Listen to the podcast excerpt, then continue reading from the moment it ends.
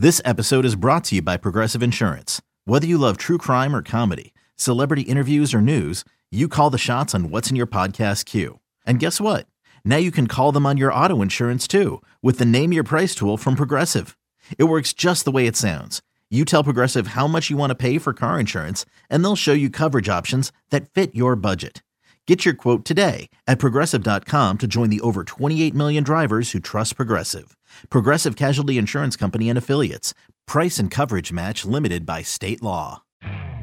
You could spend the weekend doing the same old whatever, or you could conquer the weekend in the all-new Hyundai Santa Fe. Visit HyundaiUSA.com for more details. Hyundai, there's joy in every journey. Know what's happening, it's, it's, it's, it's time to get in the huddle with Carl Dukes and Jason La Canfora.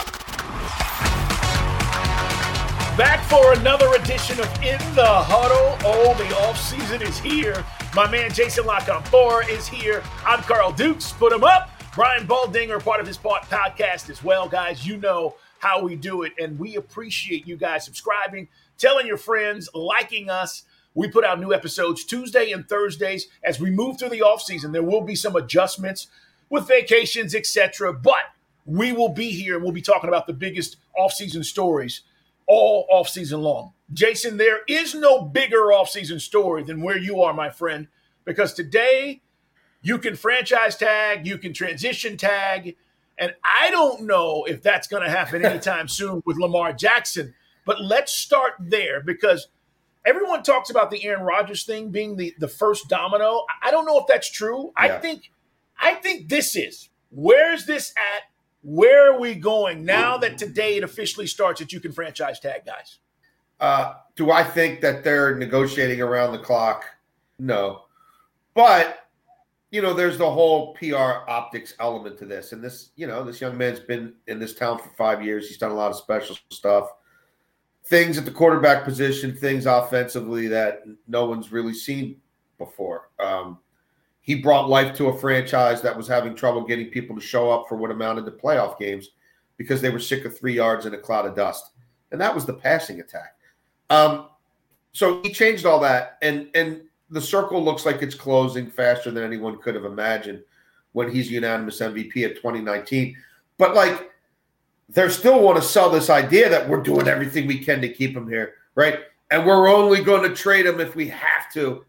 Well, if that's what you're selling, then you've got to sort of take it to the wire, right? Like, why would you slap the tag on him now when you don't have to do it for two weeks? Internally, I, I think they know that they've known for a while that it's unlikely that he has a long term future there. And they've been preparing in their own way for whatever this trade situation is going to look like.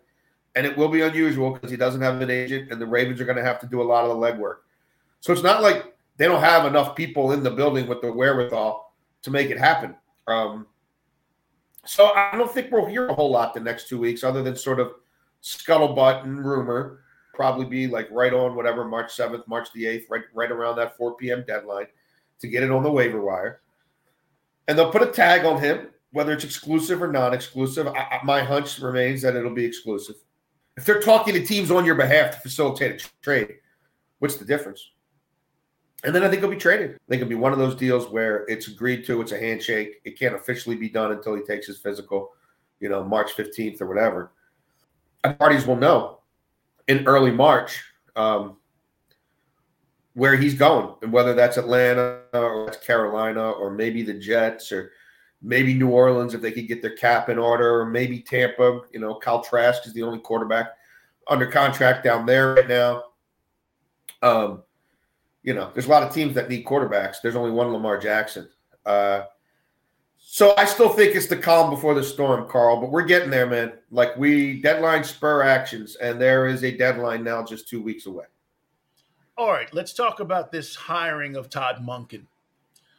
Very familiar with Todd. He was the OC at Georgia uh-huh. for the last two years. I, I, think it's a good hire. Todd wanted to get back yep. to the NFL.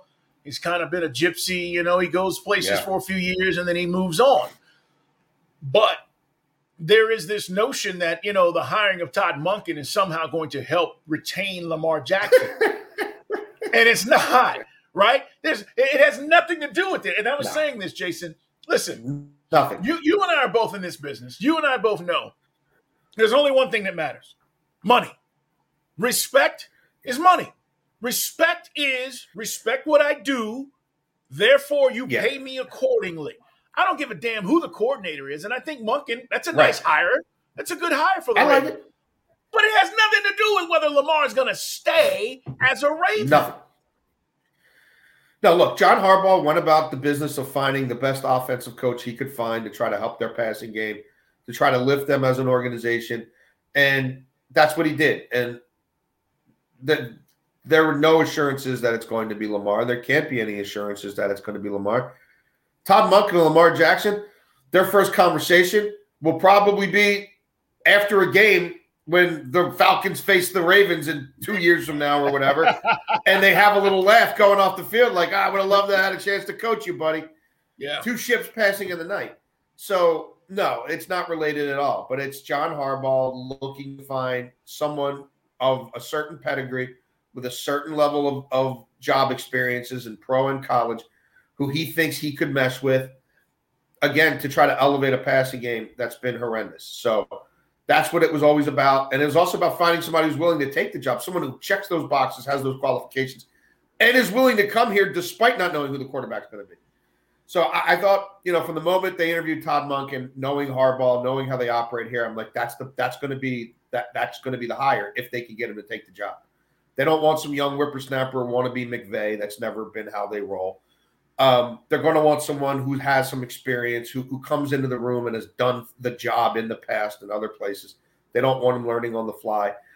Uh, and then, and then, yeah, the guy's got to want them back. So it makes sense. It has nothing to do with Lamar. Uh, I don't. Again, I don't think he'll ever coach Lamar. Another day is here, and you're ready for it. What to wear? Check. Breakfast, lunch, and dinner? Check. Planning for what's next and how to save for it? That's where Bank of America can help. For your financial to-dos, Bank of America has experts ready to help get you closer to your goals. Get started at one of our local financial centers or 24-7 in our mobile banking app. Find a location near you at bankofamerica.com slash talk to us. What would you like the power to do?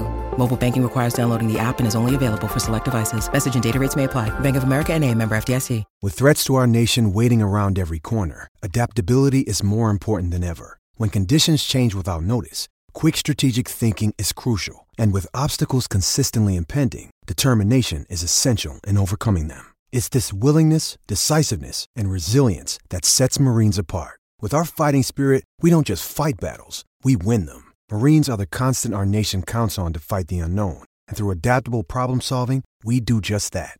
Learn more at marines.com.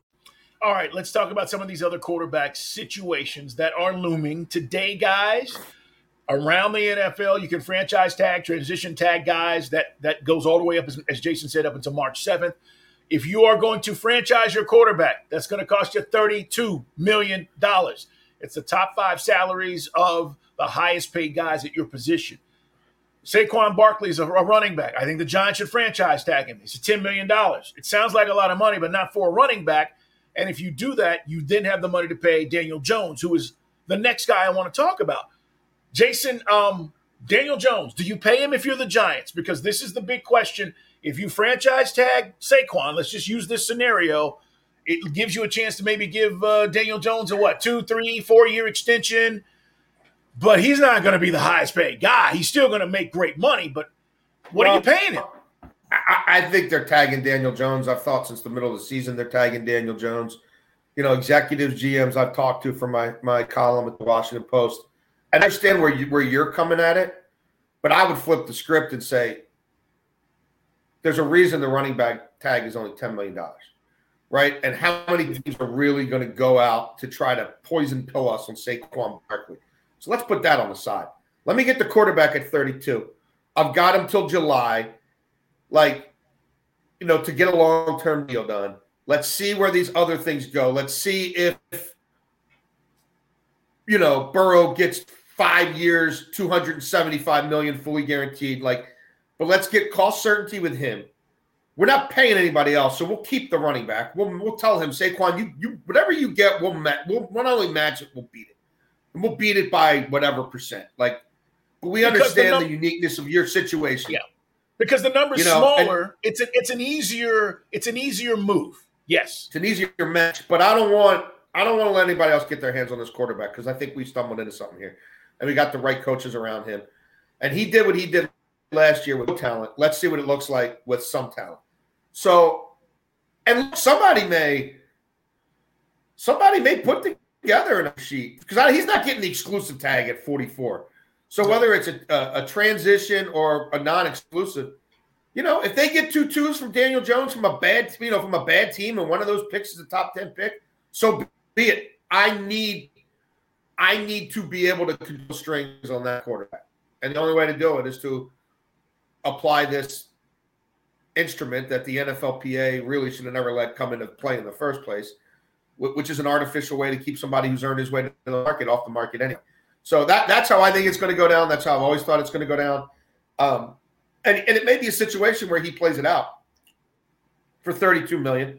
Um, or maybe they do get something done long term, but I don't think 32 million for that kid is crazy. Not not with what I saw last year.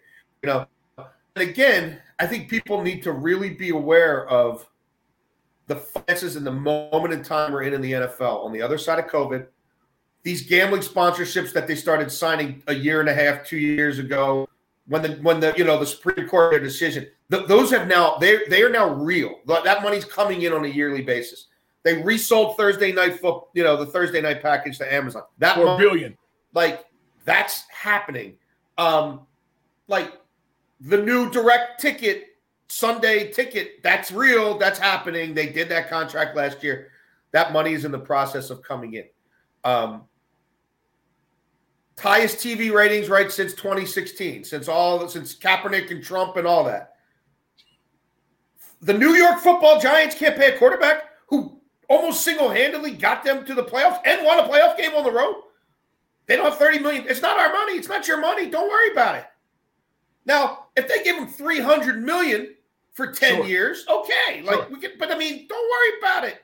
Who's making money on that team? They got to pay him and Dexter Lawrence. Who else? That's it. Who's making any That's money? it. They're getting rid of And- Golladay, right? They, they've shedded bad contracts from the old regime. Like, what are we talking about? It's the quarterback of the New York Giants. Thirty-two million is two million dollars a game is not, not a big deal. Yeah, it's funny. I go back to when Matt Ryan signed his deal with the Falcons, and it was thirty million a year, and everybody was like, "Holy crap!" It's it's not even top ten. I mean, right now, what he signed for is not even top ten. The market continues to change, and I just use him as an example because as this marketplace continues to change, to your point, Jason, with all the money that's flowing, um, I think as fans, we've got to get used to the num- just hearing these numbers, right? Yeah. If you're a certain age, at one point a quarterback was getting five to seven million dollars. You were like, man, he's getting paid a lot of money. Now Right. the, the going rate is 40. And you go, wait a minute, 40 a year? So I think it just hits fans differently. And if you're not of the upper echelon, if you're not Patrick Mahomes or Joe Burrow or uh, and Aaron Rodgers, right? You think about these guys differently. It's not that I disagree with you. I think you're right. But I think Giants fans are like, damn, we're about to pay this dude $32 million. He's been good one year. That's the issue.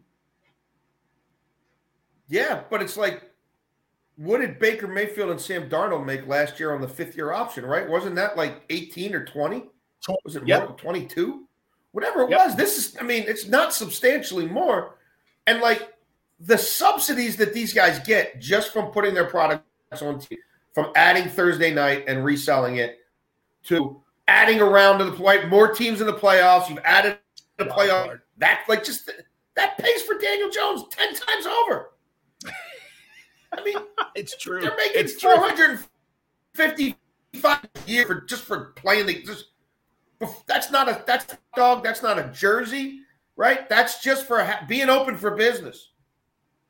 They're Let's talk it, about- all of them, even the ones who cry poor. You're right. And and they do. Corporate socialism for billionaires. Let's talk about Geno. Uh, Geno, we're talking about Geno Smith.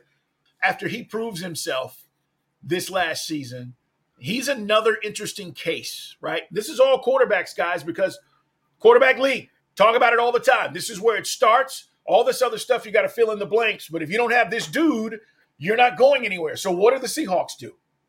I think they get this done in the next two weeks. I, I, do. I don't think he wants to be on the tag. I don't think they want him on a tag. If they have to tag him to just foster the continue negotiating with him, um, whether that's exclusively um, or they wouldn't be exclusive with him. But but it, look, they'll protect the asset if they have to. I don't think it'll sure. get there. Um, you know, I think it'll be a, a five year deal for cap purposes. I think they'll front load it a little bit because he's he's earned that. Um, that they were, and I get it. It was watered down. It was a weak conference, this or that. But um, you know, they were in the hunt with Geno, and they'll have a better roster next year. At least you know that's what they're thinking. So if he gets a tag, it'll be nominal because the, he's not going to play on it. You know what I mean? Geno's right. going to have some certain certainty with the with the Seahawks at some point this spring.